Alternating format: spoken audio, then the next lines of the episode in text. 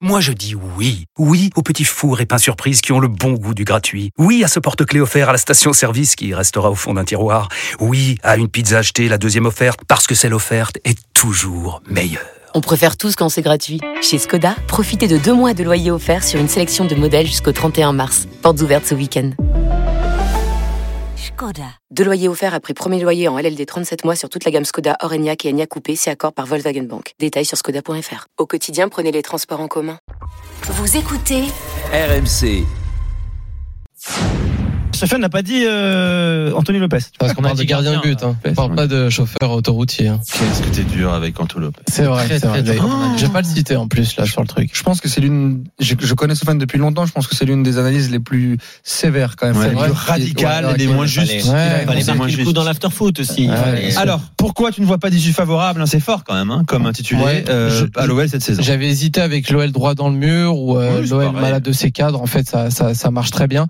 Euh, avant de, parce que je vais name dropper comme on dit euh, Nico, c'est-à-dire que je vais citer des noms euh, dans, dans cette dans cet avis. Je voulais dire que pour moi, les principaux responsables de ce qui est en train de se passer à l'OL, qui est quand même une situation catastrophique, hein, faut le dire vraiment très inquiétante, c'est euh, ce qui s'est passé euh, sur la transition Olas Textor. Euh, Olas, on va pas revenir sur les manques euh, qu'il a eu au club dans la structuration de, de du staff, dans la structuration aussi de certains services importants au club, notamment le département data, notamment tout ce qu'il y a autour du staff de l'équipe euh, technique, de l'équipe euh, première, pardon. Je vais pas revenir aussi sur tout ce qui est culture de l'excuse dans ce club qui a fait énormément de mal sur les précédentes euh, années et dont il est aussi principal responsable, je le répète. Euh, et rappeler que quand même, on disait l'omniprésence d'Ola c'est très importante, mais elle était importante pour combler ses propres manques. Et quand il part, évidemment, tu les vois encore plus forts.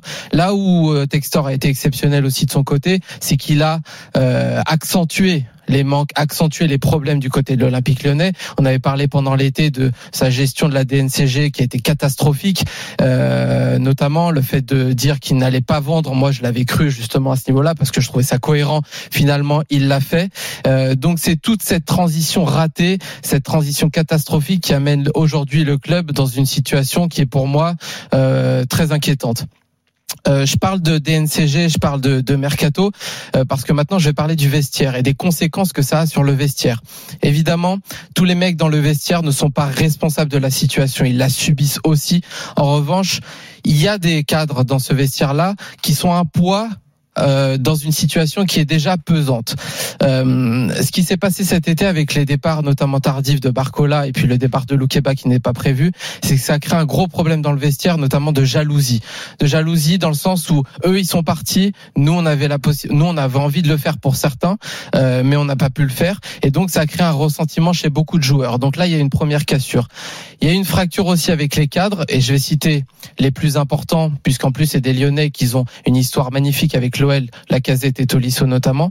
Euh, eux, quand ils reviennent, déjà aujourd'hui, ils ont la frustration du résultat, ce qui est totalement normal, mais aussi ils ont une frustration qui est de dire nous, on a on a un vécu euh, international. euh, Tolisso a été champion du monde. Ils ont un vécu aussi dans les grands clubs.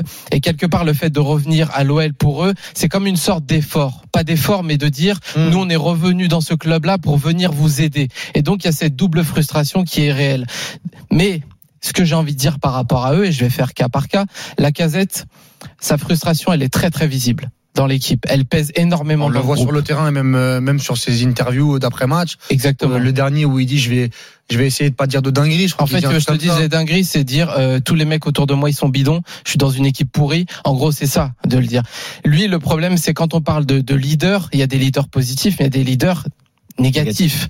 Et eux, ils font partie de ce poids-là. Donc la casette, il y a eu la frustration de la situation que je peux comprendre. L'année dernière, c'est lui qui tient le club sportivement en tout cas. Et le fait qu'il soit pas parti aussi en Arabie Saoudite Exactement. cet été, alors c'est que ce que je voulais rajouter sur l'Arabie Saoudite. Il a refusé une offre cet été, donc il y a toute cette frustration qui transpire dans le club. Tolisso, c'est un peu différent. Tolisso, c'est une question de niveau. Il n'est pas du tout au niveau. D'ailleurs, ça pèse énormément sur certains dans le groupe qui comprennent pas pourquoi il enchaîne autant de matchs, euh, pourquoi il est tout Ah. le temps sur le terrain et les coachs, notamment Laurent Blanc, le mettaient euh, parce qu'ils savent que s'il le sort de l'équipe, et d'ailleurs il est sorti à un match en boudant notamment très fort, ils savent que ça peut, ils peuvent perdre le vestiaire. Donc je dis à Grosso par rapport à ça, il peut y avoir ce, ce problème-là. D'autant plus qu'il est soutenu d'amitié par avec la casette, ce qui est totalement logique et normal. Il y a un problème tactique avec Tolisso, c'est que si tu mets Tolisso, tu peux pas jouer à 3. Donc il y a, voilà, il y a le, le- euh, tu peux pas jouer à 2, pardon. Donc il y a le fait qu'il pèse dans le vestiaire de manière très négative, et il y a le fait qu'il pèse aussi tactiquement. Attends, je reviens sur la oui. casette avant que tu développes ton, Oui. euh, ton, ton avis encore un peu plus loin. Euh, comment se manifeste le, le- la frustration ou le ras-le-bol de la casette? De toute façon, on le voit sur le terrain, c'est le le fait de râler, bien évidemment, mais dans le vestiaire, c'est exactement la même chose. C'est, je vais donner un exemple par rapport à Cherki, par exemple. On dit sont des leaders par rapport aux jeunes. Le problème, c'est que Cherki a bien vu que les deux, notamment, et puis une partie des cadres du groupe avaient démissionné. Donc lui, il prend une place très importante dans l'équipe parce qu'il a, il est volubile, parce qu'il parle fort, parce que euh, il a une façon de parler aussi un peu, parfois moqueuse par rapport aux Cherki autres. Oui, Ouais, oui. il troll un et peu, ça il- vanne un peu, comme il on vanne, dit. C'est ça- parce que tout le monde ne le sait pas ça. Ouais, et ça, ça pose un sacré souci à l'entraînement. Il y a eu des frictions déjà avec certains joueurs à l'entraînement Parce qu'il pense qu'il n'est pas légitime pour. euh, Et il, il pense qu'il n'est pas légitime parce qu'il ne fait pas aussi les efforts sur le terrain sans ballon. Donc c'est toute cette mécanique de groupe où les cadres ont démissionné et encore une fois, je peux les comprendre. Ça crée un problème en plus avec Cherki. Ouais, La casette, il nous fait un peu une Nice Na 2010 avec Thierry Henry en mode euh, bon les gars, moi j'ai donné l'année dernière, euh, euh, Donc- j'ai mis donc- mes 28. donc, il- faut ça pas veut dire que faut pas oublier que l'année dernière, déjà avec Peter Boss au début de saison, la casette avait un petit peu ce, Oui, oui. ce, ce- Je l'avais dit, ouais, d'ailleurs. il avait un peu ce mécanisme sur le terrain. Moi après derrière, il a mis 28 buts et il a été extraordinaire. Mais déjà, il avait un petit peu ce côté, ah, je suis revenu d'Arsenal, etc. Et là, rendre service. Mais. Et là- et là, ceux cette qui année, c'est encore, ceux encore qui pire. pensent naïvement et moi en plus là pour le coup ça vient ça vient de là, je vais sortir de mon rôle de consultant c'est que moi j'adore ces joueurs et j'adore ces mecs en Ah, moi plus aussi, hein. donc je suis euh, euh, très euh, proche de ces gars-là parce qu'ils ont une histoire avec l'OL et que moi j'en ai j'en ai une aussi avec Il y a un l'OL. Mais et je peux comprendre que les supporters lyonnais ne l'entendent pas. Mais la réalité, c'est que s'ils pensent que ça va, que l'OL va s'en sortir par ces joueurs-là, ils ont totalement tort parce que c'est plutôt l'inverse. Euh, et je voulais rajouter des, si, si, voilà, des choses par rapport à Grosso notamment sur la semaine euh, de Grosso. S'il a pas sélectionné Cherki, c'est qu'il y a eu, enfin qu'il l'a pas mis titulaire, c'est qu'il y a eu des raisons. Je parlais du comportement, je parlais de ne pas écouter les consignes. C'était la même chose avec Certains Peter joueurs lui font des remarques comme ça ou pas? Ou alors ils sentent chez certains un ras-le-bol de Ah voir il ne pas, eu- il de assez travailler. Non, non, euh, il y a un défenseur du club, il y a une embrouille euh, cette Ah. semaine, donc euh, à l'entraînement. Donc il, ça, il, il est pesant aussi par rapport à ça parce qu'il prend la place que les cadres ne prennent pas. C'est pour expliquer la dynamique de groupe un petit peu. Et donc je voulais dire que l'épuration du vestiaire entre guillemets qui a eu lieu cet été, on disait qu'il y en a qui, avaient des problèmes dans le vestiaire et donc ils sont partis. C'est une réalité. C'est une, réalité. Il y avait des problèmes, mais ça n'a pas laisse un réglé le souci. Ça n'a pas réglé le souci. Il existe toujours aujourd'hui. Euh, il existe même encore plus. Et donc, euh, je voulais préciser aussi par rapport aux nouveaux euh, qui sont dans le groupe. Ça, ça date de plusieurs années malheureusement, mais c'est le cas encore aujourd'hui. Il y a une atmosphère dégueulasse dans l'équipe. Il y a une atmosphère dégueulasse au-delà des ça- résultats. voit sur le terrain, de toute façon. L'intégration des nouveaux est, est bidon. Il y en a un qui est arrivé cet été qui veut déjà partir. Euh, il n'y a pas de cohésion de groupe. Je veux dire, il n'y en a pas un qui va dire on va aller manger un resto Non, ensemble. C'est pour donner un, un petit exemple, bien évidemment. Non, mais c'est là, c'est là où euh, nous, nous on t'écoute et, euh, et ces infos-là, euh, elles, elles nous elles nous surprennent même pas. Oui, mais elles sont concrètes. C'est ça qui est intéressant. Oui, mais bien sûr, c'est très très Ça se intéressant. matérialise. C'est très très intéressant parce que aujourd'hui, tu es en train de mettre en image ce qu'on imagine euh, dans derrière les murs hein, du, du vestiaire ou, ou du, euh, du Groupama Stadion. Parce que aujourd'hui, quand tu regardes cette équipe, euh, moi j'ai parlé de, de Cherki ce week-end et pourtant il a joué que, que quelques minutes. Mais en fait, c'est c'est pas le temps de jeu, c'est ce qui est symbolisé par ce que tu viens de dire.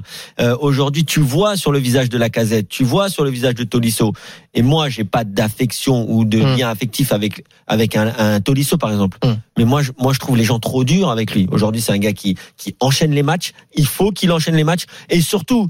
Ok, on va sortir Tolisso, mais on va mettre qui dans cette équipe Après, il est pas bon. euh, D'accord, il est pas bon, mais les autres, ils sont bons. Cacré, il est bon. Non. Euh, donc euh, aujourd'hui, il y a personne derrière pour mettre. C'est pas le petit Nepenon qui, dans cette, dans ce contexte, euh, va, va se lever et dire c'est moi le cadre, c'est moi le patron. Donc juste, je finis en disant que aujourd'hui à Lyon, on voit bien que c'est un problème qui est sportif, qui est fonctionnel, institutionnel, mais qui est aussi dans l'état d'esprit. Et aujourd'hui, tu peux perdre un match, tu peux faire match nul, tu peux gagner un match. Mais si l'état d'esprit n'y est pas, tu n'y arriveras pas au haut niveau et encore moins au très haut niveau. Et il y a certains joueurs, on les connaît, qui montre chaque week-end dans des détails. Mais le football, c'est les détails. Le diable, il est dans les détails, surtout dans notre sport. Aujourd'hui, tu vois dans certaines réactions, dans certaines attitudes, avec et surtout sans le ballon, que cette équipe, elle est en grand danger. Bon, on en parle dans un On instant. Vous de la bien sûr. rapidement. On prolonge sur la casette et, et Sofiane pourrait terminer également Je trouvais des euh, à dire son- intéressantes. son, avis. Vous nous appelez au 32 16 supporter lyonnais pour réagir aux infos que nous apporte Sofiane euh, ce soir dans euh, dans Génération After.